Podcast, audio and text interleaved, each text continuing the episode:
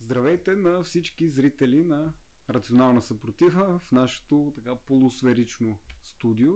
Днес сме с доцент Григор Сарийски. Здравейте, господин Сарийски. Здравейте. Той работи в Економически институт за изследвания към БАН, за тези, които не знаят и днес ще си говорим за различни теми, като преобладаваща предполагам, че ще бъде еврозоната, защото тази тема напоследък много нашумя. Mm-hmm. А, каква е според вас причината заради това, че тази, че тази тема толкова е актуална напоследък? Ами според мен тя е актуална, защото дълго време се мълча по нея.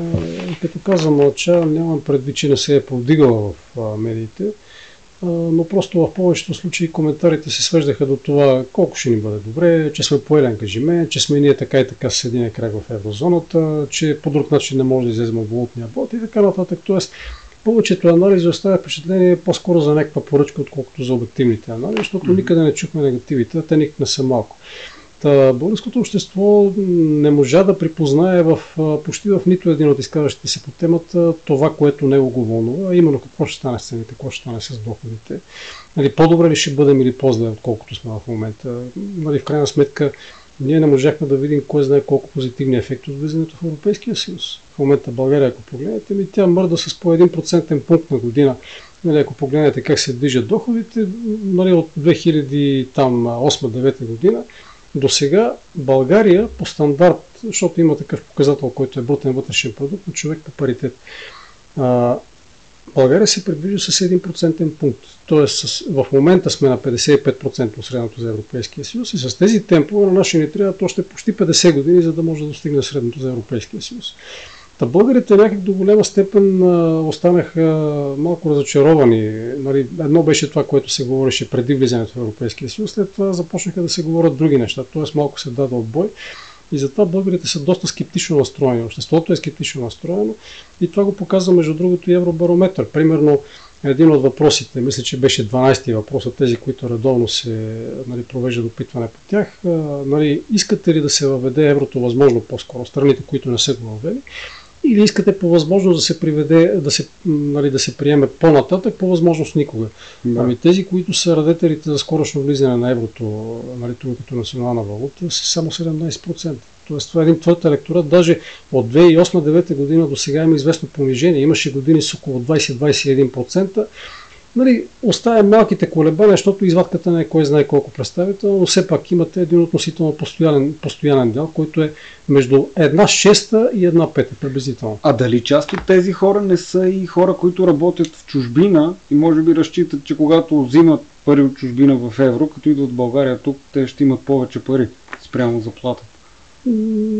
До някъде се съмнявам, защото при положение, че имате един фиксиран курс и вие имате някаква гаранция, т.е. получавате 1000 евро с 1000 евро, когато ги обърнете в лево, без значение дали тук се разплащаме в евро или не, като единствената разлика е, че ще спаднат таксите и комисионните, но пък ще ви натоварят други такси.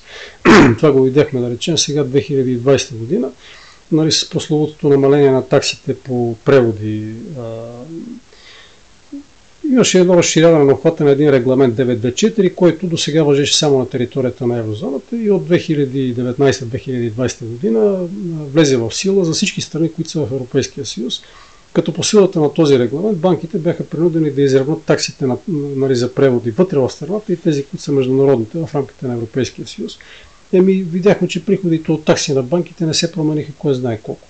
2020 година, от която де-факто това нещо влезе в сила и банките започнаха да коригират таксите, приходите от такси за една година са намалели с около 6%, което е съпоставимо с темпа на понижение на БВП. Същата 2020 година, заради COVID, нали, брутния вътрешен продукт намаля с 4% и половина. Тоест, някакво съществено реално понижение на приходите от такси няма. Банките компенсират отпадналите такси от едно с налагане на други такси и това може да го видите в тарифите.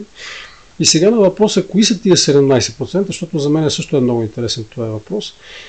Препоръчвам на, на, на зрителите на вашия канал да проверят. Има едно много изследване, интересно изследване от 2017 година, мисля, че беше на Chatham House елити срещу граждане на Европейския съюз, нещо от този род беше наименованието на изследването. И там направиха изследване, което не беше като традиционните, т.е. Нали, колко за, колко против, а направиха разделение. Делят населението на Европейския съюз на две части. От едната страна са елитите, т.е. тези, които са бизнес елит, политически елит, нали, представители от разни неправителствени организации и така нататък, журналисти в това число, държавни служители, нали, които получават някакви облаги. Защото да. като влезете в администрацията, нали, това са командировки, нали, водене на жената и децата на гърба на държавни разноски някъде в рамките на някакви семинари и кръгли квадратни маси и прочие. Та, нали, всичко това са хора, които по някакъв начин получават пряка или косвена облага. Участие в проекти. Знаете ли колко е хубаво да работите в някое министерство, да ви ангажират нали, като страничен наблюдател на граждански договори по някакъв проект. Това нещо, ако не сте в Европейския съюз, го няма. А, докато обикновеният гражданин, нали, този, който живее в малкия градец или малкото селце, той малко по-трудно усеща тия облаги и нали, интересно е да се види каква е разликата в нагласите на, нали, на тези две категории. Та, Chatham направих, може би, единственото по рода си изследване, което показа, че докато при елитите имате около 74-5%, които казват нашата страна в Европейския съюз и в еврозоната е много по-добра, отколкото преди това, то при обикновените граждани, тези, за които си говорим, нали, и за вашите зрители в това число, там бяха разпределени мненията много така равномерно. 32-3% казват, че е по-добре, 32-3% казват, че е по-зле и 32-3% нямат мнение. Т.е. те не усещат облагата. В това отношение, нали, поддръжниците на европейската идея са два пъти по-малко сред обикновените европейски граждани, отколкото в елитите.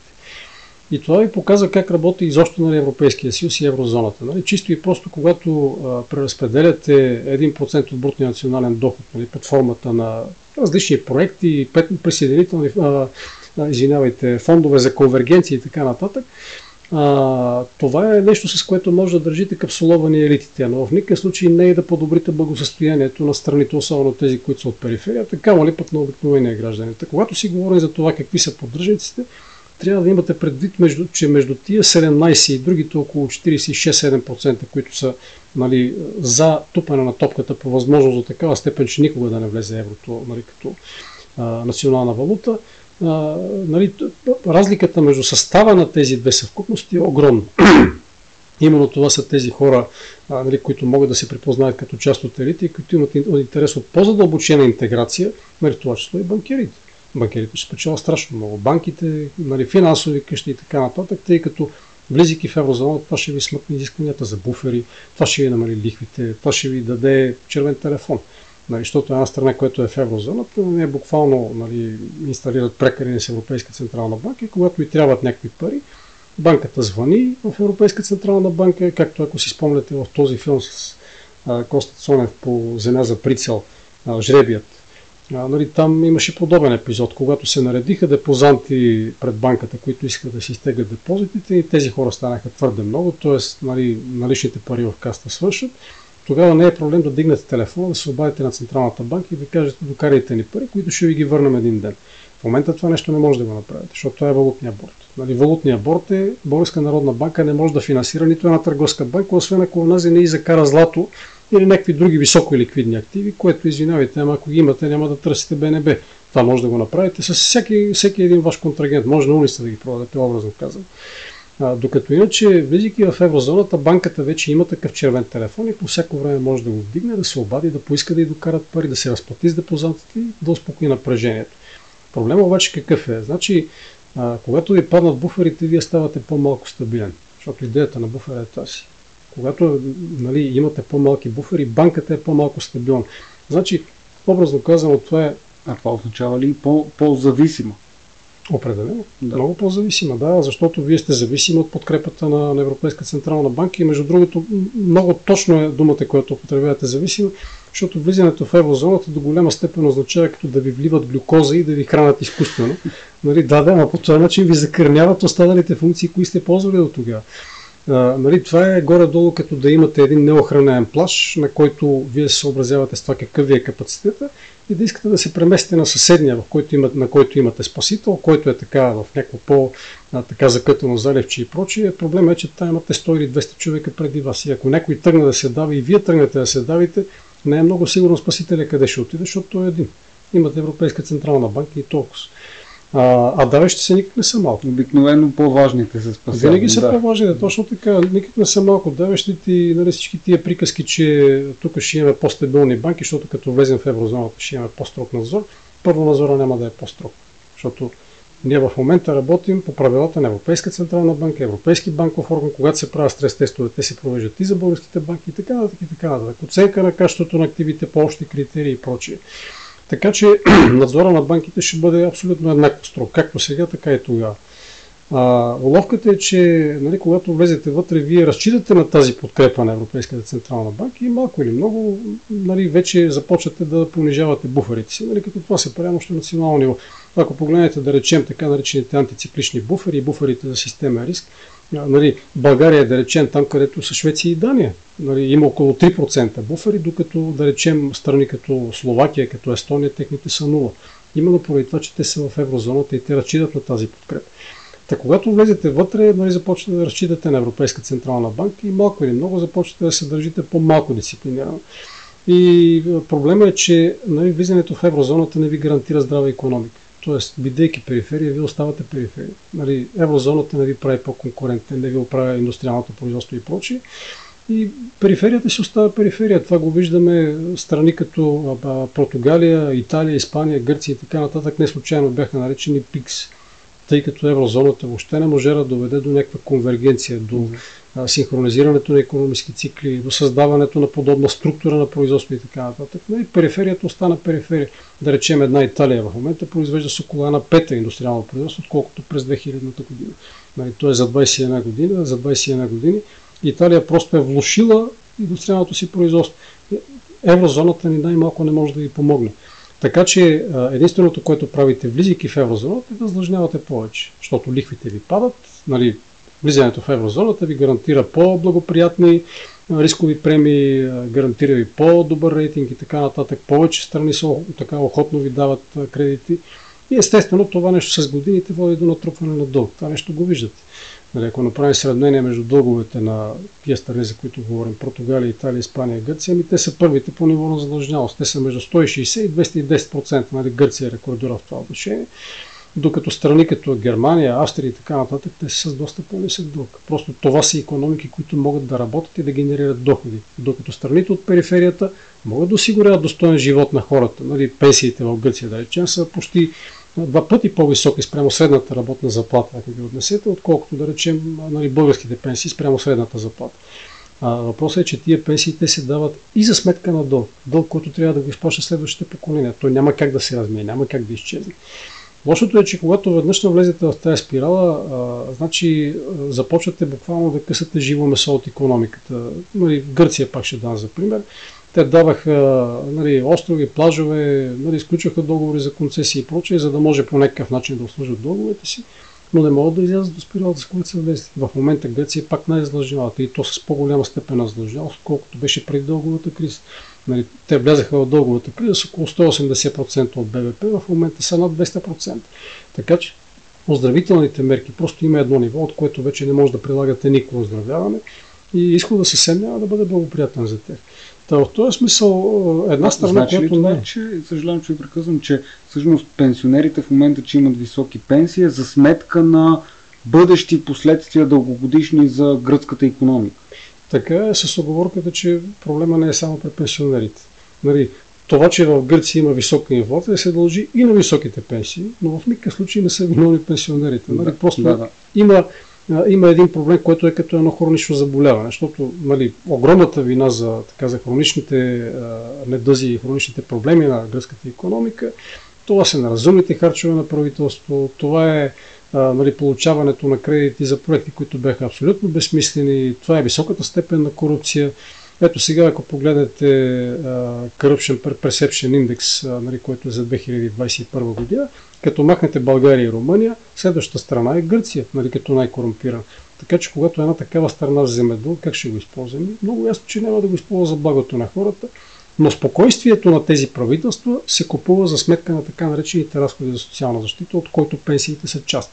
Ако имате ниски пенсии, съвсем естествено, че имате протести, ще имате така някакво оброжение в обществото и е много вероятно да ви изметат.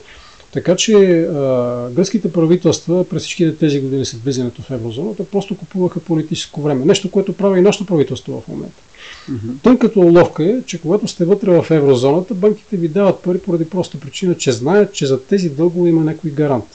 Че нали, когато една част на германски или австрийски или френска банка отпусне кредит, Тя знае, че дори и вие да не може да си платите кредита, тя ще може да си го вземе от Европейската централна банка, от така наречената тройка, нали, Европейска комисия, Европейска централна банка и МВФ, които се включиха на следващия етап. И оттам насетне тройката ще си търси как да се осребри, нали, как да се удовлетвори вземането от вас. И това се прави точно за сметка на живи активи от тази економика, което води до нейното потъване. Та, та, там е проблема. Когато ви се отпускат с охота кредити, много кредити и то на ниска лихва, правителствата почват да се разглезват. Докато иначе, докато сте извън еврозоната, оттам насетне почва да ви се влушава рейтинга, да ви се покачват лихвите. Ето вижте какво става с българското правителство. Опитват се да изтегат повече кредити, но кредиторите са все по-малки и по-малко охота отпускат пари на заем.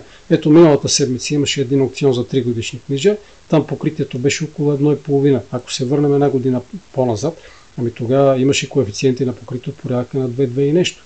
Докато сега хората, нали, коефициента на покритие, ако искате да вземете примерно 300 милиона кредит, колко кандидати ще има да ви го отпуснат. Ако имате кандидати, които са 300 милиона така, ако имате кандидати, които ще отпуснат примерно 450 милиона, т.е. Нали, получавате съотношение между търсене и предлагане едно и половина. Ако имате кандидати, които искат да дадат 600 милиона, още по-добре. Значи, вие сте надежден, така, изглеждате приятно, стабилно и прочие. Но ако кандидатите да дадат, дадат кредит, да речем, за, за 290 милиона, това значи, че не сте много надежден. И точно това е проблема. Неотдавна имаше един провален 10 годишен аукцион. Та, в смисъл, правителствата, за да могат да си купат политическо време, сегашното българско правителство, иска да изтегли кредит, но няма кой да му го даде. А възможно ли е тогава нашето правителство да бърза с политиката за влизане в Европейския съюз, специално за да може да изтегли големи кредити? Точно така. Това, е, това е, т.е. като най-основна цел Точно на политиката. Така. Разбира се, това е основна цел на политиката, защото означава, че за това и за всяко следващо правителство то ще може да си купува политическо време с пари на заем, което ще отпуска. Превозвачите протестират етови пари, бизнесът протестира етови помощи, нали, искаме там някакви енергийни помощи, етови помощи. Да, да, ама тия пари от някъде трябва да се вземат. И това води до инфлация. разбира, се, разбира се, да, и в крайна сметка нали, цената я плаща обикновения гражданин. Нали, хората я плащат тази цена, но проблемът е, че хората не са тези, които дигат и свалят правителство. Нали, специално в България, както са в момента нещата, знаете, нали, имате контролиран вод, имате организиран вод, имате мъртви души и прочие. Тоест, вие не зависите от обикновените граждани, т.е. зависите до толкова, доколкото обстановката е нагнетена и може чрез някакво организирано ядро да изкарате повече хора на улицата. Нали? Естествено, когато ви паднат драстично доходите, вие ще бъдете склонни да излезете на улицата. Докато иначе 3, 4, 5, 10% не е проблем. Хората нека се примиряват с тия малки, нали, така, малки хапки, които се нали, откъсват от, от реалните им доходи и са склонни да, да оставят нещата така да се развиват на самотек. Иначе това събитие, това е процес, който върви в момента. Миналата година, края на миналата година, имаше една интересна анкета на НЕСИ, които питаха, нали, един от въпросите в анкетата беше как се справяте с повишаващи цени и се оказа, че хората, които се справят с цените, са едва 6%. Всички останали правят нещо. Един взима бързи кредити, друг разваля депозити, трети търси на заем от приятел, четвърти си ограничава разходите. Та, това, е, нали, това е проблема. Въпреки, че според НЕСИ, ако гледате данните на НЕСИ, би трябвало българите да се забогатели. Защото за миналата година средно увеличението на доходите е някъде около 9,4%, докато средната инфлация е около 3%. Тоест би трябвало българите реално да се забогатели да нямат проблем. Но анкетата, как се справяте с високите цени, показва точно обратното, че българите имат проблем. Така че света, в който живее статистиката и в който живеят вашите зрители, са два различни света. Аз самия живея в двата, нали, ако мога да префразирам Чандлър.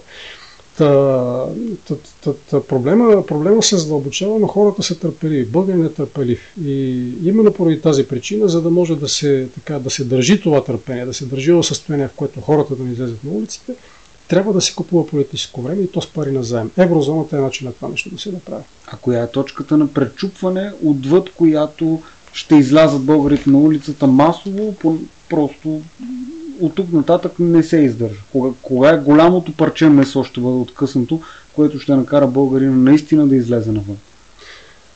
Ами според мен това, което може да мотивира хората да излязат, това е резкия шок. Тоест, вие може с години да подяждате доходите на хората или пък най-малкото да ги задържате на едно ниво, докато всички останали напредват. Нали, както ви казах, ако направим сравнение с Румъния, румънците се присъединиха при стандарт, който беше близък до българския. Някъде около 40, 37, 8, 40% от средноевропейския, не помня точната цифра. Те и преизчислиха след излизането на Великобритания, но както и да е в момента, България е на 55% от средното за Европа, Румъния е на 75%. Тоест, те много по-бързо успяха да догонят доходите на стандарта на, на Европейския съюз и поради тази причина нямат никакво намерение да влизат вътре в, в еврозоната. Защото един от начините да го направите, това е именно посредством плаваща валута. Ако направим сравнение между 2007 година и сега, леята се обесценила с около 30%. От 30 евроцента тогава, в момента е около 20-21 приблизително. В същото време обаче доходите са нараснали почти два пъти. Аз ви казвам, нали, реалните доходи от около 40% средно за Европейския съюз до 75%, което е почти двойно нарастване. Така че нали, високия и ниския курс не ви правят толкова по-бедни или по-богати. Разбира се, има някакъв ефект върху благосъстоянието, но не е толкова болезнен. Основното, което прави ниски и високия курс, това е да преразпределя благосъстояние. Тъй като, нали, да речем, ако вие сте нетен износител, имате интерес от поддържането на висок курс. Ако сте нетен вносител, нали, имате така интерес от обратното.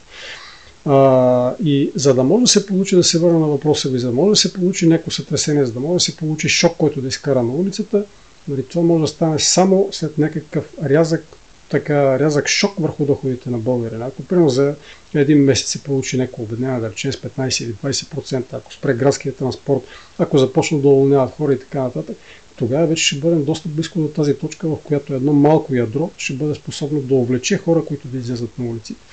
Отделен е въпрос е как ще бъде организирано това ядро, кой ще го яхне и чии интереси ще обслужва. Въпросът е обаче, че това е опасно за правителство.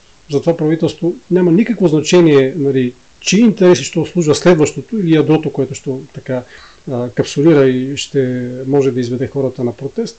Важното е да се задържи на власт. Това е което виждаме в момента. Именно поради тази причина в момента се така структурира един пакет, мисля, че 14 мерки, който ще бъде оповестен утре в който няма почти нищо антикризисно. Единственото, което се прави, това е да се купува време. Ще го видите още утре. Да. Всъщност, това, което си мисля, защото четох в германски също списания, там правят сравнение между двете, е, на, във с времето между двете световни войни mm-hmm. и голямата инфлация в Германия нали, преди идването на нацизма. Дали е възможно действително следващите години до такава степен да предстои галопираща инфлация, да се обесценяват парите, както през 20-те години в Германия или в, в края там на 20-те? Даже не е нужно да се връщаме чак толкова назад, макар примерът да е интересен. Ако се върнем 94-та, 5-та, 6-та година, може да се спомните, в България беше нещо подобно. А, нали, пак имаше една много висока инфлация, цените се меняха буквално с дни по няколко и по няколко, нали, по един-два пъти на ден се меняха. Така че нали, един такъв сценарий изобщо не е изключен, тъй като а, до голяма степен Европейска централна банка прави това, което правеше БНБ някога. Значи, ако погледнем как стоят нещата нали, на книга, бидейки във валутен борт, ние нямаме право да финансираме правителството. БНБ не може да отпуска пари на на правителството. Това е нещо, което БНБ правеше 92 3 4 година и това е което ни докара кризата, която видяхме тогава от 90-те години. Просто Министерство на финансите отпечатва облигации, Българска народна банка отпечатва образно казано нови пари, вечерта си ги разменят, всички са доволни. И многото пари влизаха през каналите на държавните поръчки и не само през тях. Но всъщност това нещо доведе до едно много бързо увеличение на паричната маса на парите в обращение и сам разбирате, че ако имате изпреварващо нарастване на парите в обращение спрямо стоките и услугите, които се купуват с тия пари, естествено е да имате инфлация. Това се получи 90-те години това се получило, получило между другото Ваймарската република, нали, времето за което говорим. Като ловката е, че първоначално имате един период, в който това нещо не се усеща. Значи, обикновено, когато започнете да увеличавате количеството пари в обращение, хората са склонни да вкарват повечето пари, които получават на влог, нали, в наличност, в сейфове, трезори и така нататък. В момента, в който обаче усещат, че цените започват лека по лека нали, да напомнят за себе си, т.е. инфлацията започва да напомня за себе си, хората са склонни да започнат да варят парите от депозитите. Нали, склонни са да ги извадят от трезорите и да почнат да купуват разни неща с тях. Това е а, вече нещото, което отприщва цялото напрежение, което е натрупано, а това напрежение специално, нали, ако говорим за сегашния епизод, то се трупа от 2008-2009 година насам, тъй като за да могат да а, така да, да стимулират економиките, повечето централни банки преминаха към режима на така наречените количествени улеснения, който в превод на българска означава печатане на пари. Нови пари, нали, нови обороти, нови стоки, услуги и така нататък. Въпросът е, че през всички тези години хората живееха с така някакво усещане за безвремие и тези пари не, не бяха вкарвани в оборот. Така че, когато имате увеличение на паричната база, нали, увеличението на напечатаните банкноти и монети, образно казано, а, и стоките и услугите, които се разменят, това не е нещо, което води до инфлация. Тоест, увеличените пари в обращение спрямо стоките и услугите не водят до инфлация.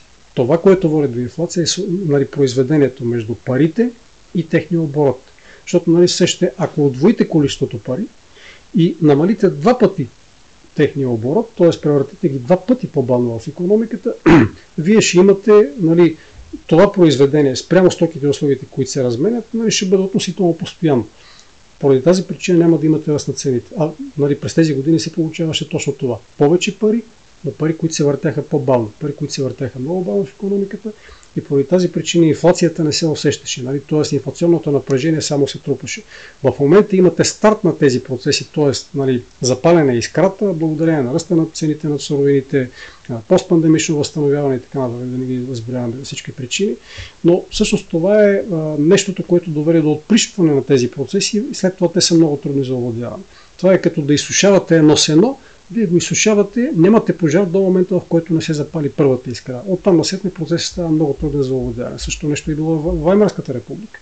За да могат да се финансират тези нали, увеличени разходи по това време, се е правило точно това. Увеличават се райсмарките и едва когато хората започват да ги вкарват в оборот в економиката, едва тогава се отприщва тази инфлация, нали, която остава след това в учебниците. Та в момента наблюдаваме подобен епизод и, и със съжаление трябва да кажа, че Европейската централна банка прави същото, което правеше и БНБ някога. Защото по силата на валутния борт на БНБ е забранено да финансира преко правителството. Европейска централна банка няма такова ограничение. Европейска централна банка, дори напротив, тя има официални програми, в рамките на които изкупува, пряко изкупува от дълговите пазари нали, дълговите емисии на Германия, Франция и така нататък, така наречените правокласни книжа, което означава, че Европейска централна банка финансира пряко тези правителства. Просто го прави с малко по-бавни темпове, отколкото го правеше БНБ. И поради тази причина нали, инфлацията все още не е достигнала тия темпове, които си спомняме. Нали, аз и по-възрастните ваши зрители от 94-та, 5 6 година, но със сигурност ще бъде процес, който ще бъде много болезен. Това нещо го виждаме. Ето сега излязаха вчера, ако не се лъжи, излязаха данните за месец април. Ми хармонизиран индекс на потребителските цени в Естония е 19%. 19% на годишна база и той те първо ще се ускорява. Така че страните от периферията и новите страни членки са основите, които ще пострадат и то именно благодарение на нагнетеното инфлационно напрежение. Така че това е епизод, от който няма как да избягаме и за съжаление ще бъде много труден за овладяване, защото а, ако направите сравнение между а, така основната лихва, която имате в момента и индекса на потребителските цени, ние никога не сме имали, в историята не е имало период, в който да имате толкова огромно разминаване между тях. За да може да овладеете инфлацията, на вас ви трябва да увеличите лихвите до ниво, което да е съпоставимо с инфлацията.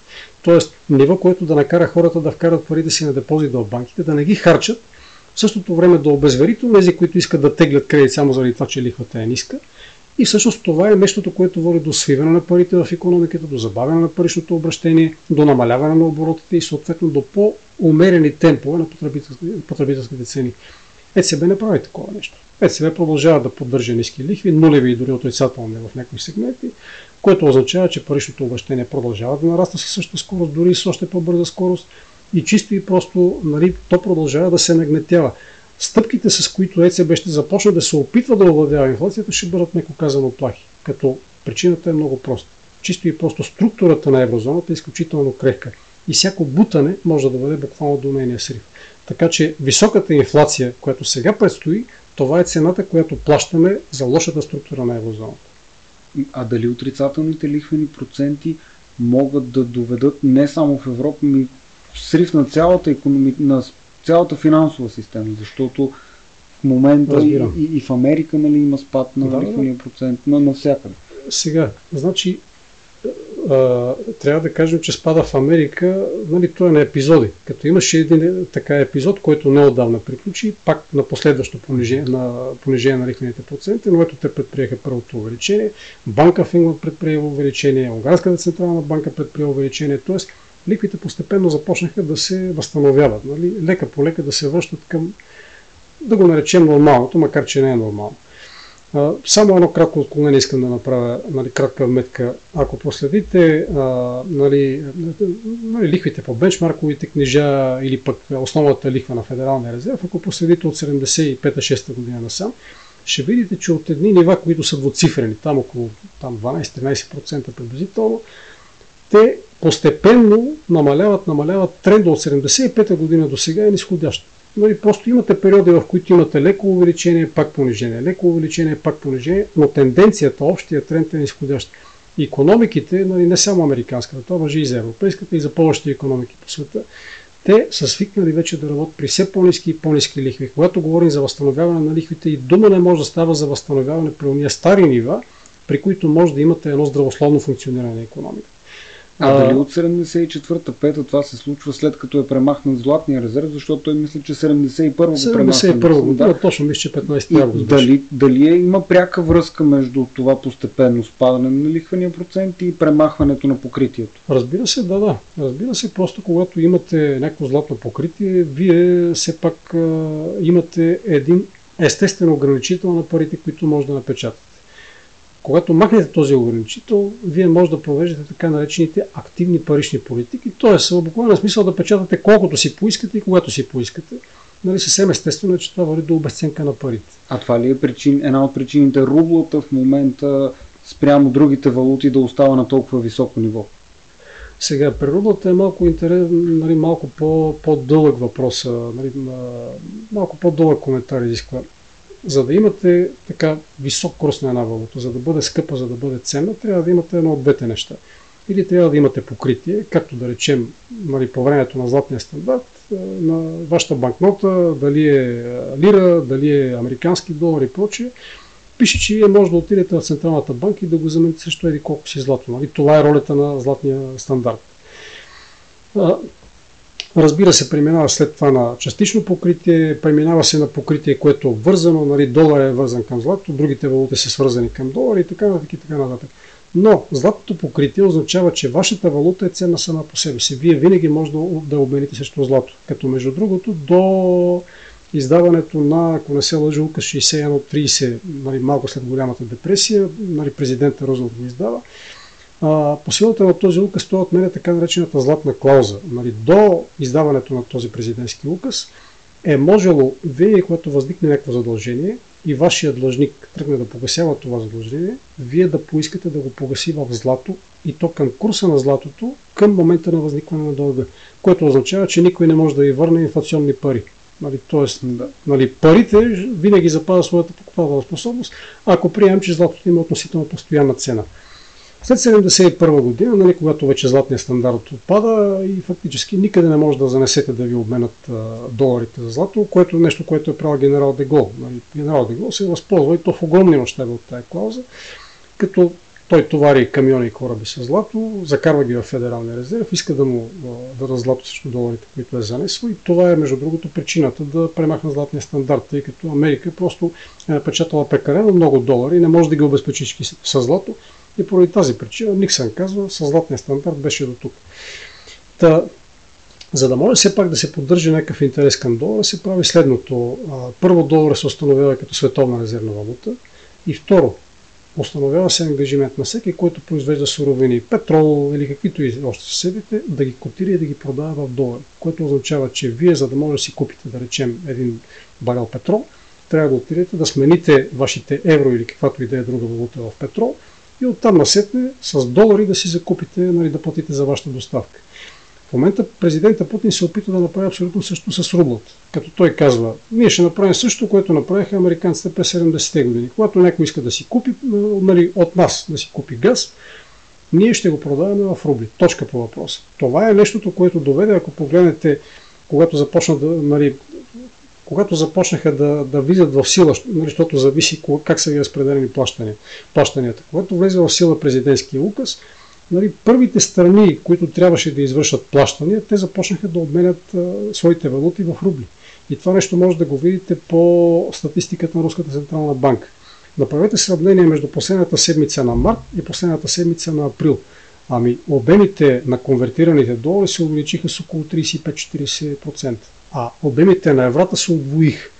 Нали, което означава, че някой започва да купува рубли и да плаща евра. Винаги, когато имате увеличено предлагане на другите валути, нали, евро, долари и така нататък, и увеличено търсене на валутата, която ви трябва, оттам насетне котировките на тази валута започват да се увеличават. Така че благодарение на този указ беше създадено нещо като да го наречем газова рубла. Тънката разлика между газовата рубла и така наречения петродолар от 70-те е чисто и просто, че Русия търгува със свой газ. Америка търгува с чуж петрол. Така че това е огромната разлика между политиката на англосаксите от една страна и политиката на Путин, който всички се опитват да заклимат, но който в крайна сметка единственото, което се грижи е да запази националния интерес и интересите на руснаците. Така че, според мен, това е, това е политика, която в дългосрочен план ще има един доста позитивен ефект върху рублата и това го виждаме от 30 на валути, които са котирани на международните борси в момента. Рублата е най-добре представяща се от началото на годината. Нито долар, нито евро, нито, нито една друга валута не може да постигне такъв ръст, какъвто постигна рублата. И това контрастира много рязко на очакванията на повечето анализатори, че а, нали, Русия е фалирала, те не могат да обслужат кредитите си и никой няма да иска рубли. Е, еми искат ги. При положение, че единственият начин да си купите нещо, което ви трябва е да си купите рубли, естествено, че ще купувате рубли. Няма друг начин. Тоест, чисто економически, колкото и да ги заклемяват руснаците, те са направили много добър стратегически ход, който им носи много позитиви в момента. Разбира се, да, като това не е единственото. Нали, другото, което направи президента Путин, беше, ако не се лъжи в края на февруари или на 1 март, ще ви излъжа кога, но издаде президентски указ, всяка компания, която внася, нали, която изнася руска продукция и получава приходите си в валута, трябва да обмени в срок от 3 дни 80% от своите постъпления в рубли. Тоест всички износители, ако нали, някой е сбъркал да не си получи плащането в рубли, е получил нещо в евро, долар и така нататък, той трябва да ги продаде на пазара, защото имате борса, продавате ги на пазара, купувате си рубли и това също поддържа интереса към рублата. Това е нали, един от факторите, който успя да стабилизира рублата. Нещо подобно имаше, между другото, в България, нали, по такава времето преди 89-та година, просто човек нямаше право да държи долари. В момента се получава нещо подобно, но не е същото. Разликата е, че тогава ограничението да притежавате долари, защото отивате, работите някъде, Либия, Сирия и така нататък, това нещо го имаше, донасяте долари и вие сте длъжен да ги обмените по официален курс. Нали, това беше официалната политика. Естествено, никой не я спадаше. Докарваха се доларите в, нали, в куфари, сакове и така нататък. Обменяха се на така наречената магура. Народната власт естествено знаеше за тази работа, но никой не пречеше, тъй като обменените обеми не бяха кой знае колко големи. Въпросът беше, че търговските предприятия, нали, всеки, който се занимава с търговия, с, нали, изключва някакви големи сделки и плащането му минава валута, той трябва да ги обменя за националната валута, освен ако не му се налага да внесе нещо по наречен, така нареченото второ направление. Нещо подобно прави Путин в момента и между другото, ако поразпитате по банките, ще видите, че на много места, в много банкови клонове, сметките се откриват от руснаци. Тъй като те се притесняват, че обхвата на този указ рано или късно ще се разпростре и до физическите лица, и поради тази причина се опитват да изкарат таварите си някъде извън Русия, за да могат да бъдат защитени.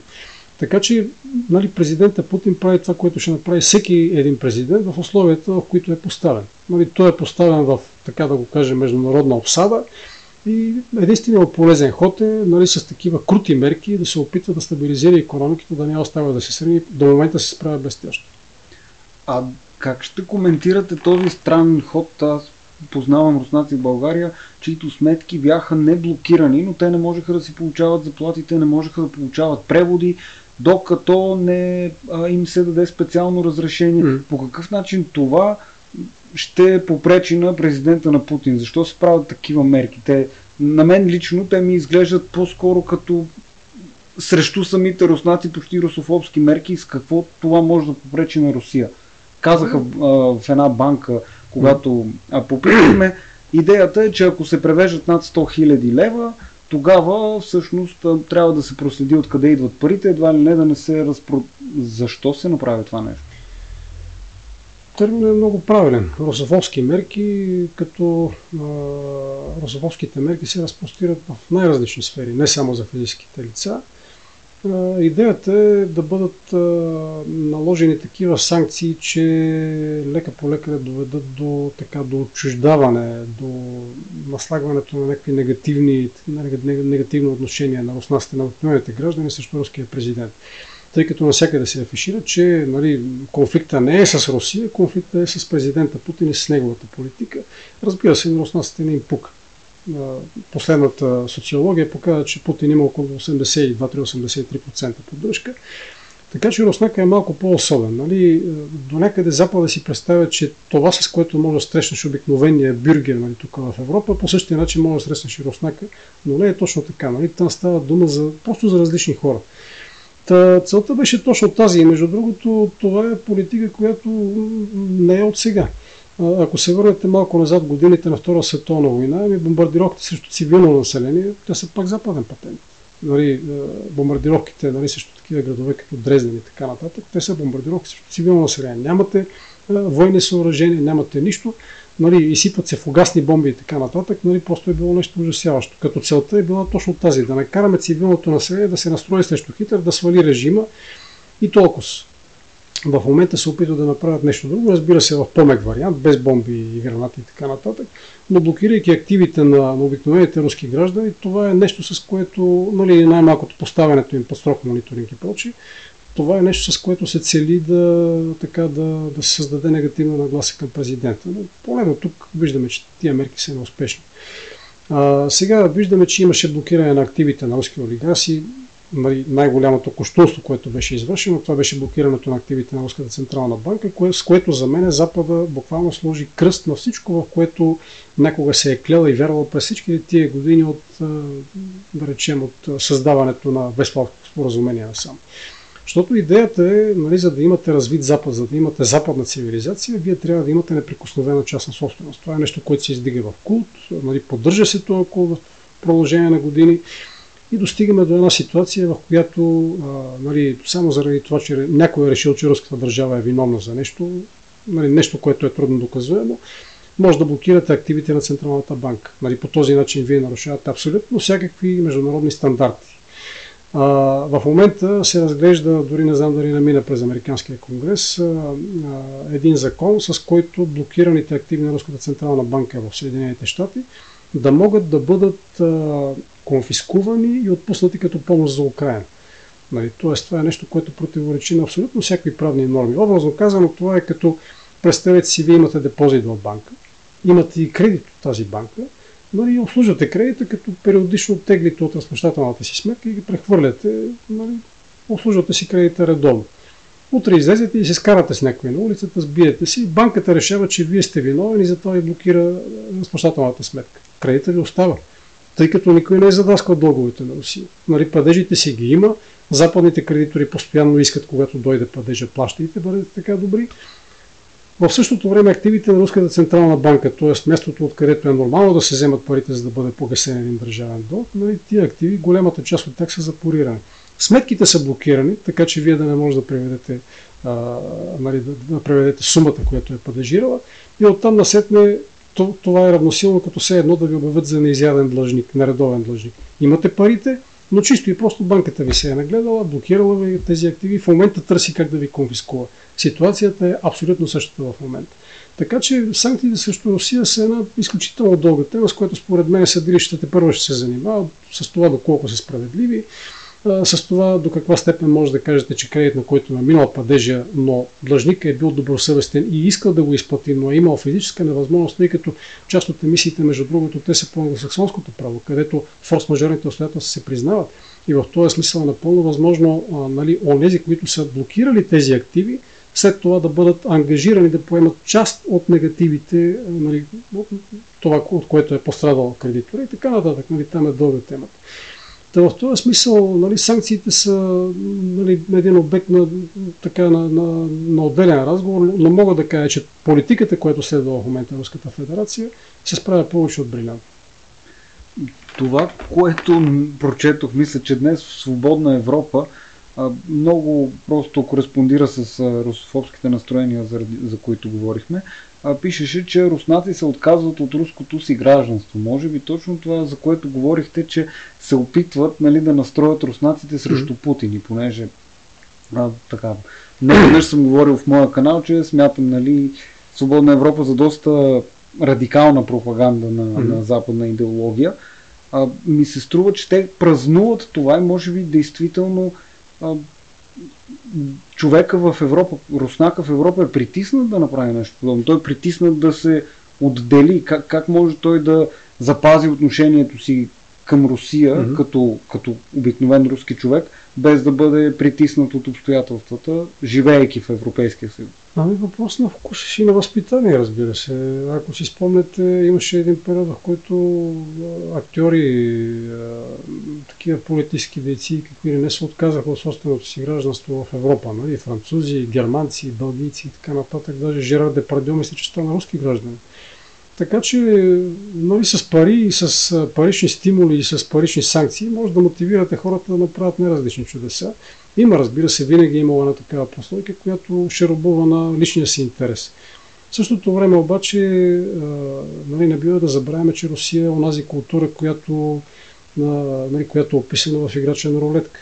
Нали, на рулетка казва, аз съм склонен да заложа всичко на едно завъртане, да живея. Руснака е склонен да живее до края на живота си в юрта или в палатка но не и да робува на, на този германски, по-точно протестантски нали, дух на постепенно натрупване на благосъстояние.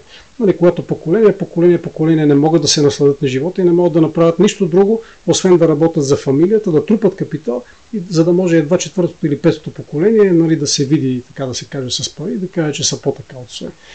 Та, Руснака е просто различен като психика, голяма част от руснаците. Разбира се, обществата не са, не са монолитни, те не са нещо, за което може да съдите единно. Именно по тази причина има социология, която ви казва, нали, те са такива нагласи, по-млади, така, по-възрастни, това така но вътре имате различни сфери на влияние, различни прослойки в това общество, хора, които, нали, при които имате по различен начин развитие във всички от тези години, които са още от времето на началото на прехода, нали, прословутата перестройки и гласност от времето на Елцинта до сега.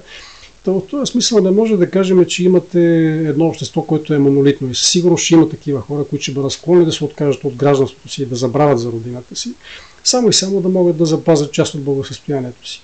Но, но все пак 82% подкрепа към това, това е Точно, е много голямо. Това ще да кажа, че това не е мнозинството. В крайна да. сметка нали, Русия не успя да измине чак толкова дълъг път на така на, на озападняване. Да озападняване. много точно го казвате. Нали? Тоест да започне да робува много повече на финансовия си интерес, да разпространи хедонизма и така нататък. Все пак Русия е място, в което нали, много трудно може да признаете еднополови бракове.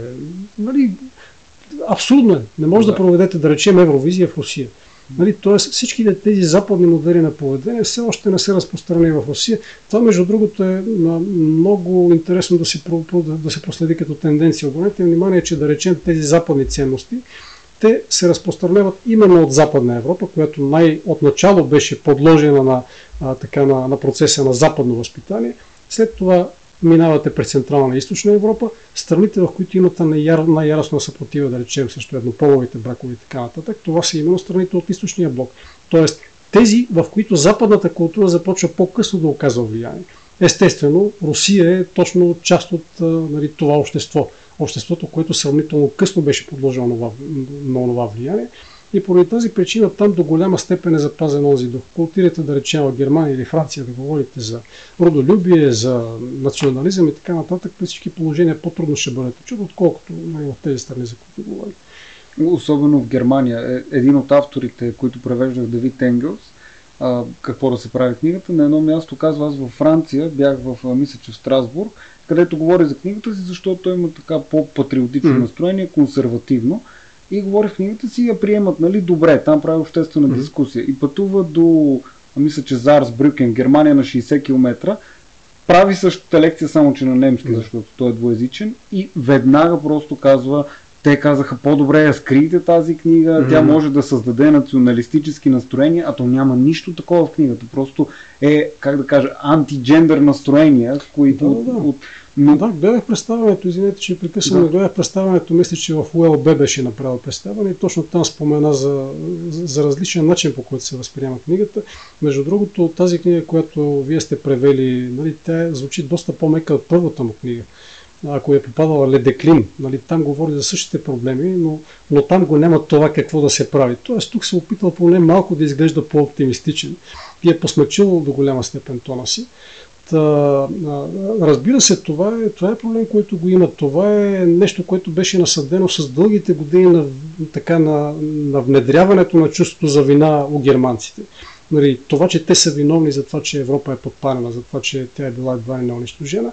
И по този начин може да възпирате следващите поколения, нали, ако не следващото, то поне последващото, по начин, който на вас ви изнася. Това, това се случи с германците. И между другото, точно в тази посока започна да възпитанието на нашите деца. Нали, ако се опитате да поговорите с човек, който е живял в тези години, нали, 80-те, 90-те години, там много по-трудно ще намерите разбиране за тези неща, за които говорим. Нали, джендърство, еднополови бракове и прочие, отколкото след по-младите. На тях им е по-безразлично. Нали, като проблем е точно поколенческата разлика. Най-опасното поколение, между другото, е това, което е живяло от, така, от двете страни на реката, така да го кажем. Тоест, онези, които са закачили малко от 80-те и малко от сегашното време. Това, е, нали, това са така наречените гранични личности, т.е. хора, които могат да се прехвърлят. Нали, ако вземете един съдържател, нали, притежател на фирма и така нататък, това е човек, който може както да има предприемачески дух, но така също и да, да милее за това време, в което държавата помага. Това го виждаме, между другото, в момента. Същите предприемачи, които ни обясняваха колко е хубаво да имате пазарна економика и как нали, невидимата ръка на пазара ще оправи всичко, Същите тия в момента отиват да протестират пред правителство, че то не им дава достатъчно държавни помощи. Чакам в следващия момент да искат възстановяване на комитета по планиране. Та, мисълта ми е, това е едно много опасно поколение, докато следващите вече може да ги възпитате в доста по-различен дух. Нали? Когато не мож, едно поколение не може да го превъзпитате. Нали? Едно поколение остава с нагласите, с които е родено. Това е нещо, за което пише Густав Любон. Нали? Той казва, аз виждам хора, които идват тук от Индия и къде ли не, хора, при които западната култура може по-скоро да добие характера на някакъв покривен слой, но отдолу те остават същите. Той го сравнява с река, която влачи сухи листа и шубраци и така нататък. Нали, Тоест отдолу течението е същото. За да промените една страна, за да промените един народ, на вас ви трябва следващо и последващо поколение. Не може по друг начин. Това е много притеснително, имайки предвид, че днес поколенията се възпитават от TikTok и от разни такива инстанции, дигитални. Но като заговорихме за любов, психологията нали, на тълпата и малко по-рано играч на рулетка споменахте mm-hmm. на Достоевски. Достоевски също в един играе много рулетка самия да, и в един да, момент да, се да. отказва рязко и да. казва край спирам да играе и наистина спира. Да. И там има, като че ли в а, руския човек има много по-широка душевност. Той може би не е загубил толкова вярата си, той е и по-вярващ. Дали сегашния конфликт а, чисто психологически не е някаква неизбежност от различно развитие в цивилизациите. Тоест, психологията на руския човек и сегашната психология, атомизация, крайна на западния mm-hmm. човек в а, нали, джендър политика, mm-hmm. хедонизъм, индивидуалност, mm-hmm. да, дали по някакъв такъв естествен начин не се е стигнал до, до този конфликт от представям си чисто психологически, понеже на такава тема ми. Да, да, разбираме. Просто руският човек е много по-вярващ. Той не е озападнен, както, както mm-hmm. поговорихме. И дали, дали това също не е нещо подпочвано, което е, довело до сегашния конфликт. Защото предполагам, че в Украина човек е бил също по, по-консервативен. Аз не, не вярвам, че а, Украина, както я говорят за проевропейска държава, ако там бяха наложили неолибералните ценности и гей вракове, mm. нали, и джендър политика, толкова лесно ще да го приемат. Това е абсурд те я приемат все едно е а, крайно западна държава, то ми се струва, че не би било така. Е, вижте, това е въпрос на поколение. Ако нещо не може да се... Нали, ако един проблем, ако една нагласа не може да я промените за едно поколение, ще може да я промените за две или три. Така че това, което става в Русия, запазването на тая култура, на този ду, за който говорим, причината е, че просто не са извъртени достатъчно поколения. Тъй като процесите, за които говорим, те работи в Русия. И там си ползват TikTok, и там си ползват социални мрежи. Тоест това западняване върви, това върви навсякъде. Проблемът е, че просто на Запад то започна от по-рано. Нали, да речем, промяната на културата, на ценностите. Сещам се за една мисъл. Нали, един известен историк беше казал, че опадъка на западната цивилизация започва тогава, когато тръгва възхода на импресионизма. Значи самата промяна на начина по който се създава и възприема изкуството нали, установяването на този релативизъм, когато автора на едно произведение казва, то е изкуство само защото аз мисля, че е изкуство, а не защото някой друг мисли за това, унищожаването на естетическите стандарти, нали, преминаването към популяризацията на всички тези нови форми, нали, инсталация, перформанс и така нататък. Това е нещото, което води до коренно различно възпитание на тези хора в Русия нали, тези процеси идват доста по-късно. Нали. При тях де-факто тръгват с началото на престройката. Нали, едва тогава може да видите нали, тези, тези наченки на създаването на западната култура и западната нагласа. Едва тогава те започват да се разпространяват там. Също нещо се отнася за системата на образование. Нали, системата на образование създава а, така човека, който започва да мисли и да възприема информацията клипизирано именно на Запад. Докато тук нали, от моето действо, нали, си спомням епизоди, когато коментирахме с приятели, когато седнахме да говорим, винаги разговор, разговор опираше до някоя книга, че някой е чел някаква книга, разказвахме си книги, нали, разменяхме си книги и така нататък. Тоест, а, поемането на информация на големи порции тогава не беше чуждо. Докато при западното възпитание, западното образование, западната култура, то беше доста по-прагматично ориентирано. Нали? Там стремежа беше нали, възможно по-бързо да бъде създаден човек, който ще знае да прочете едно опътване, да знае как да отида на време на работа и прочие. Оттам насетне създаването на култура в този човек не е наш проблем. Не е проблем на системата на образование. Между другото, Арнолд Тойнби пише в а, а, нали, тритомника, който излезе тук в изследване на историята, мисля, че във втория том беше, казва, че а, опадъка на, на, на английското общество започва тогава, когато е изградена сградата на всеобщото образование. Това е някъде след средата на 19 век. И всъщност малко след това има възход, има разцвет на жълтата преса. Тоест продукта на това всеобщо образование е този продукт, който е възпитан консуматор – и който се интересува от жълти новини. Той не се интересува от други неща. По същия начин може да направим сравнение между руската култура и между западната култура. Нали? От една страна имате хора, които са склонни да поемат големи обеми информация и от друга страна имате хора, които са прагматици. Тоест, те са склонни да поемат информацията на хапки. Е, не може да очаквате нали, изграждането на една такава по-философска нагласа към живота при хора, които нали, са свикнали да се хранят, да речем, с чипс тъй като човек е това, което поема, независимо дали става дума за физическа храна или за ментална. Да, да. Е, а и това, което казахте с импресионизма, наистина много ми хареса. Може би то е защото се из, скъсва традицията. Когато не се гради върху традиция, човек решава, аз сега ще направя една инсталация, разбира се, аз харесвам импресионизъм и много от теченията mm-hmm. на 20 век, нали, съвременното изкуство решава, аз върху никаква традиция не се базирам, правя една инсталация, mm-hmm. която в повечето случаи е шокираща и отблъскваща, да. защото само така привличаш да, да. хората. И като не се базира така. на традиция, тази атомизация само се засилва. И то оставете традицията, защото като казвате традиция, веднага ще ви обвиня, че сте ретроград или пък мен, че съм феодален старец. Нали? а, проблемът е, че скъса с естетическите стандарти. Нали, някога, за да направите нещо, което да бъде прието за изкуство, трябва да спазвате естетически стандарти. Т.е. трябва, когато хората да го видят, да го възприемат за красиво. Докато импресионизма е точно прехода. Нали, там да. започва едно доста по-наивно представяне на това, което художника вижда и той казва, красотата е в начина по който аз възприемам света, а не в начина по който той изглежда или в, начина, или в това, което ще се буди от този, който наблюдава картината. Тоест, установяването на този релативистичен дух въобще в създаването на произведение на изкуството това е нещото, което детронира изкуството като такова. И оттам насетне вече започвате да произвеждате абсолютно всякакви продукти, които трябва да бъдат възприяти като изкуство, само защото на някой търк е платена голяма сума за тях, или пък защото автора на тези произведения смята, че това е изкуство. Имаше произведение, просто се сещам сега, някой беше продал въздух за, мисля, че 12 милиона, това в Лондон беше.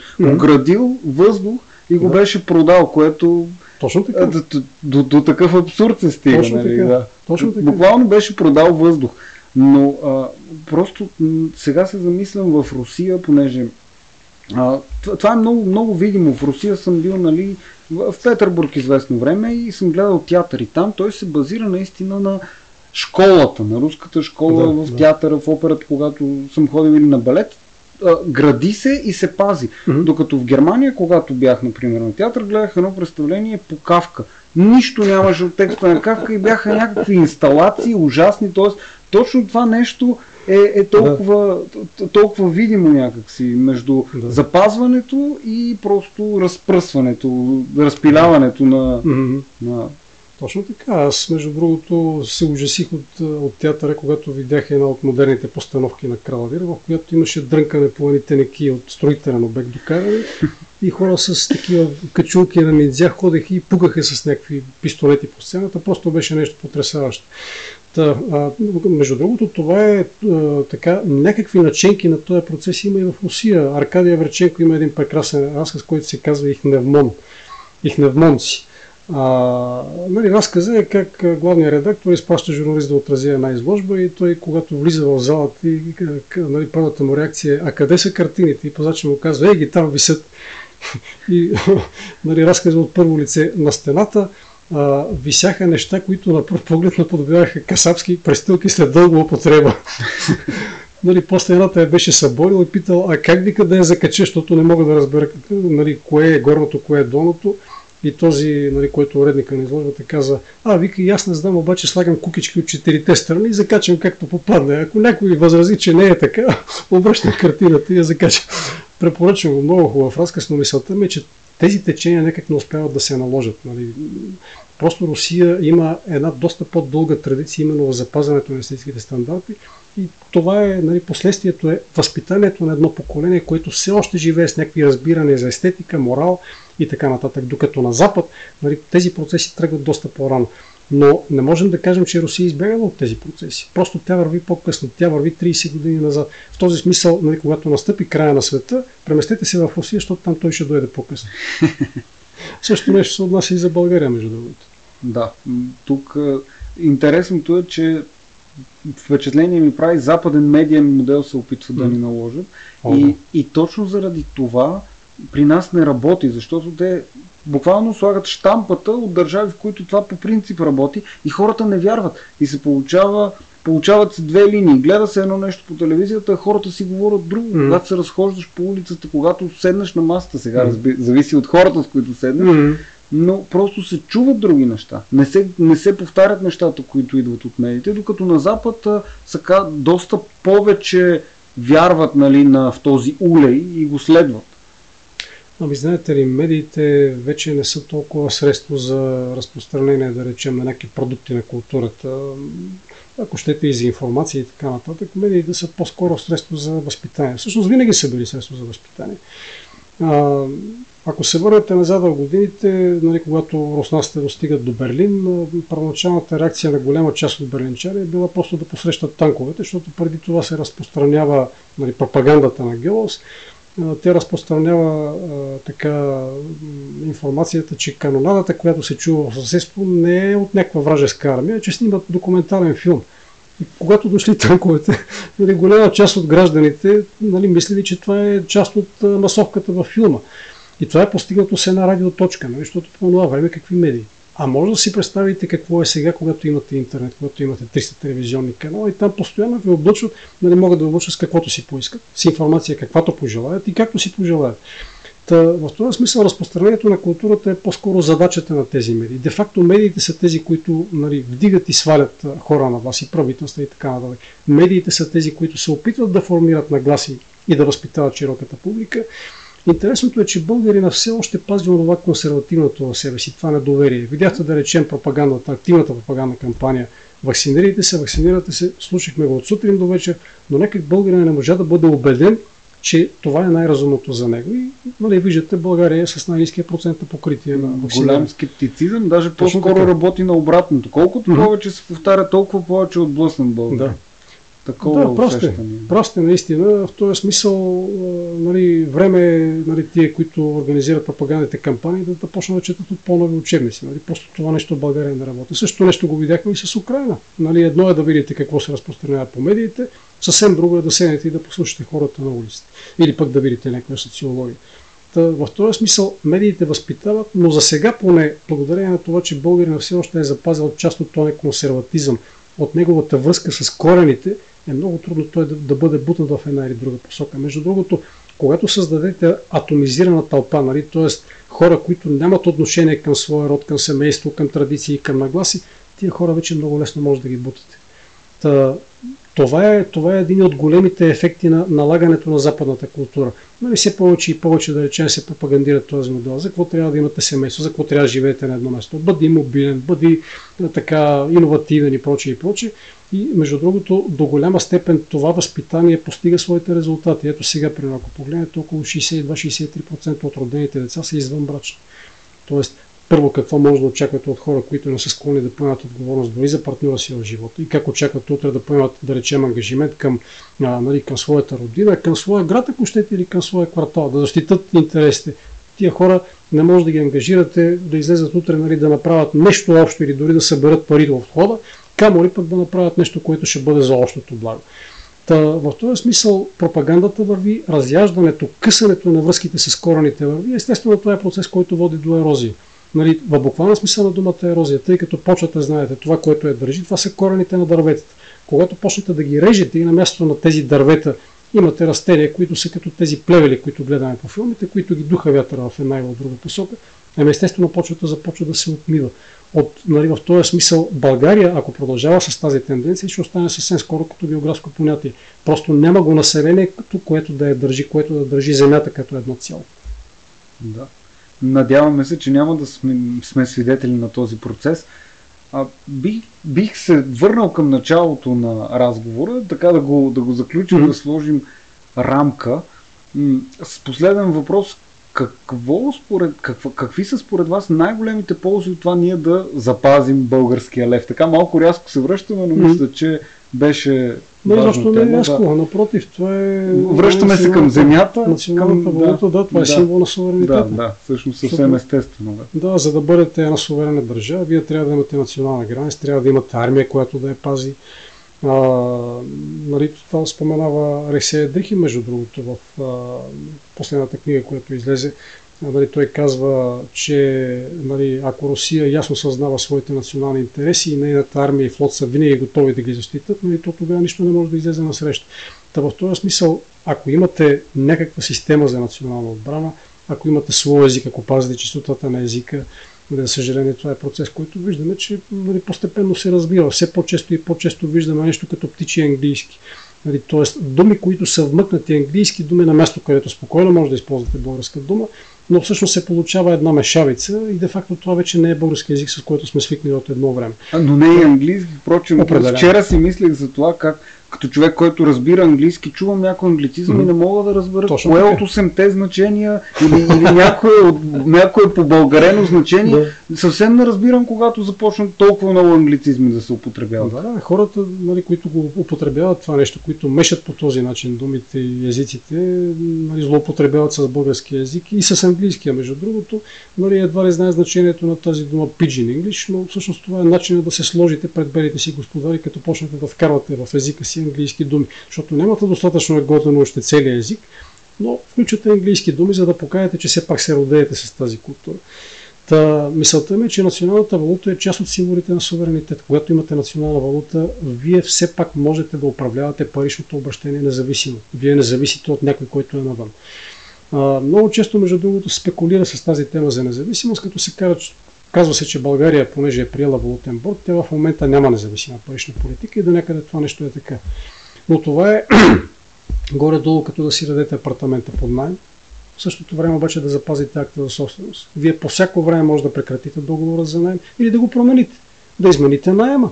До вчера някой ви е плащал да речем 200, 300 или 500, но утре да ви плаща да речем с 30% отгоре. Това е нещото, което запазвате своето право, докато сте във валутен борт, тъй като решенията се взимат в Народното събрание. Народното събрание гласува за закона за БНБ и именно в закона за БНБ там се определя какви са параметрите, какви са ограниченията на този валутен борт. Образно казано, валутният борт е като да си прибереш а, лъва в клетка, за да не хапе минувачите, докато влизането в еврозоната е като да го убиеш. Нали, това е нещо, което се прави веднъж и то е за винаги. Защото ако видите, че лъва е почнал да се държи, стана да по-учтив. Винаги може да отворите клетка и да го пуснете пак. Всъщност Румъния в момента прави точно това. Румъния няма валутен борт. Румънската лея е независима, румънската лея е свободно плаваща валута и както виждате, някакви сътресения там няма. Дори напротив, Румъния постепенно, нали, плавно имаше девалвация на румънската валута с около 30%, както казах, но това е нещо, което донесе добро както за економиката, така и за доходите на хората. Те в момента имат реално два пъти по-големи доходи, отколкото преди. Та в този смисъл лева беше прибран, образно казано, в клетка, чисто и просто, защото а, нали, имаше достатъчно хора, които да го карат да прави някои порази. Нали, БНБ, за което говорихме, нали, в уния години, 90-те години, направи меко казано безумни решения, за безумни решения. Едното от тях беше да премахне абсолютно всякакви критерии за происхода на капитала, когато създават банки. Ами съвсем естествено, когато нямате критерии за происход на капитала, можете да вземете, образно казано, пари на депозит – да вземете кредит нали, срещу този депозит, с кредита да ги вкарате на депозит на друга банка и да откриете нова банка и по този начин създавате една пирамидална структура, т.е. едно безконтролно увеличение на банките и на парите в обращение. Това е което се получи и това беше известно и това е нещо, което в нито една друга държава няма никой право да го прави. Но България беше оставена под благосклонния поглед на БНБ и всички тези, които бяха банкери и финансисти, които бяха абсолютно неясно какво ще стане, но именно по техния благосклонен поглед беше оставен, така да се каже, българския лев да, да хапе и да даре хората. Ами, естествено, в крайна сметка се стигна до прибирането в клетка. Но рано или късно, ако видите, че нали, имате идването на един национално отговорен елит на хора, които са по-квалифицирани, по-подготвени и по-съзнателни, хора, които имат ангажимент към бъдещето на тази страна, защото в момента поне това нещо не го виждаме, винаги може да се премине към промена на параметрите на борда. Да речем, а, може да бъде разширен процента, в който може да се колебае националната валута. Може да бъде променена структурата на обезпечение. В момента сме на 100% свързани към еврото, но ако България намали дела на търговията с страните от еврозоната и от Европейския съюз, които търгуват с евро и увеличи, да, да речем, търговията с страни, с които трябва да търгувате с долари, ами естествено е да преминете към някаква промяна на структурата на обезпечението. Може да правите много неща, но в момента, в който влезете в еврозоната, вие затваряте тази врата за винаги. Така че нали, от тази гледна точка да се спекулира с това, че ние в момента все едно сме в еврозоната, не, не сме. На, на второ място, много се спекулира за това, че нали, влизането в еврозоната означава да заменим лева с евро, т.е. приемаме друга валута, само че не е така. Защото влизането в еврозоната означава буквално, както беше казал Стат Бендър, да дадеш ключа от квартирата, в която си държиш парите на някой друг. Нали, Тоест, предаваш го веднъж в Франкфурт и оттам насетне нямаш абсолютно никакъв контрол върху тези пари. Както стана в Гърция, ако си спомняте, 2015 година, когато проведаха прословутия референдум, на който казаха какво точно възнамеряват да направят с кредиторите, Европейската централна банка блокира техните активи и поради тази причина гърците нямаха достъп до парите си. В Гърция се теглиха по 30 или 50 евро, забравих колко беше на банкомат на ден, и гърците казаха, референдума си е референдум, но не искаме да си получим достъп до парите. Така че те отмениха решението на този референдум Именно благодарение на това, че Европейска централна банка нали, държи контрол върху техните пари. На следващото място, в момента, в който влезете там, вие ставате част от едни механизми, които са с постоянна структура. Върнете се малко по-назад, да речем, преди 10 или 12 години в, европейския, в еврозоната нямаше да речем такова нещо като ЕБО, Европейски банков орган. Нямаше такова нещо като стабилизационни механизми. Тоест, еврозоната се самоизмисля в движение и ушким се измисля за по-голяма стабилност, но всъщност е обратното. Крайният ефект, нали, това е много дълга тема, но крайният ефект е да получите още по-голяма задлъжнялост и затъване в дълговата спирала на страните от периферията, т.е. те отиват на место, от което няма излизане, а единственото, което се получава в момента е Германия и още няколко такива държави от еврото да получават облага от членство в еврозоната. Тоест централизация на валута. Централизация на валута. На следващото място а, не бива да забравяте, че една от най-големите опасности а, нали, е създаването на някаква федерация, което означава обединяване на дълговете. Нали, това е прословутия момент на Хамилтън, като идеята на, нали, на този момент е да се обединят дълговете на всички страни, независимо дали имате малък или голям дълг. От тук на сетне обединяваме дълговете и всички ще плащаме наравно за това, което някога са теглили останалите страни длъжници.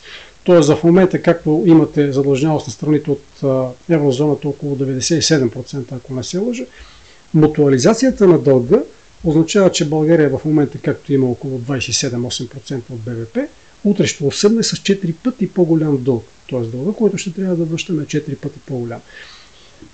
Имате страшно много други подводни камъни, които просто няма да ни стигне времето, ако трябва да гадаем. Виждате, че в момента нали, се осъжда премахване на правото на вето. Тоест, а, нали, ако имате различно мнение, ако имате мнение, което съвпада с нашето, ще бъде на вашето. Но ако имате различно, тогава ще бъде на нашето.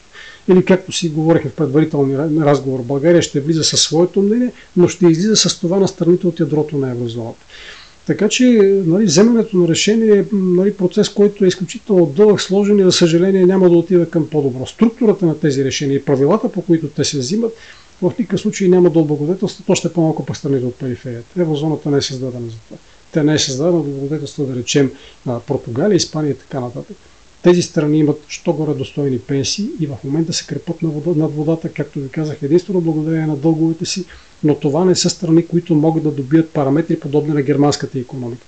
Те затъват и ще продължават да затъват до момента, в който а, нали, не се види нуждата от, да речем, разпродажбата на някакви активи. А, нали, просто решенията можем само да гадаем как ще изглеждат, но те със сигурност няма да бъдат благоприятни за страните членки на еврозоната не е изключено да се премине към еврозона на две скорости, Европейски съюз на две скорости. Тоест всички тези решения, които те първо ще бъдат измислени, България ако влезе веднъж в еврозоната, те няма да има възможност да направи абсолютно никаква маневра. За разлика, да речем, от една Унгария. Тъй като виждате, че унгарците, нали, включително казаха, че те могат да спрат да плащат вноските си в Европейския съюз. Ако сте страна член на еврозоната, могат да и блокират средствата да. и по този начин няма как да не ги платите. Докато ако сте страна, която е извън еврозоната, най-многото, което могат да ви направят, е да ви спрат, да речем, плащанията по някаква програма. Но това е ефект, който трябва с години. Нали, не е нещо, което да може да го усетите веднага. До някъде това нещо го виждаме наченките на този процес сега с плана за възстановяване. Ако ви направя впечатление 700, там 750 милиарда, които бяха изтеглени като кредит от името на Европейската комисия, преди това мили един документ за ратификация във всички парламенти от Европейския съюз, в който всяка страна става съдлъжник по този дълг което означава, че ако някоя страна спре да плаща или реши да излезе и така нататък, останалите ще трябва солидарно да поемат и нейния дълг. Та ние сме на път към солидаризацията, към мутуализацията на тези дългове и според мен България като страна, която с цената на много затягане на колани и рязане на месо успя да докара този нисък дълг, да влизаме така с опасността нали, утре да поемем част от гръцкия, португалския или който и да е, далеч не е най-разумното решение. Да да се надяваме, че няма да сглупим толкова бързо. Искрено се надявам. Както и повечето българи. Вижте, във всеки случай, като погледнете страните, които са извън еврозоната в момента, нямат никакво намерение да влизат вътре в нали, Валутния съюз. Нали, става дума и за Швеция, и за Дания, дори за съседна Румъния.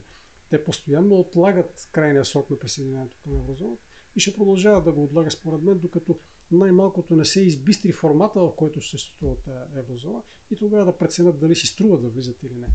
Да. Благодаря ви много за този разговор. И аз благодаря.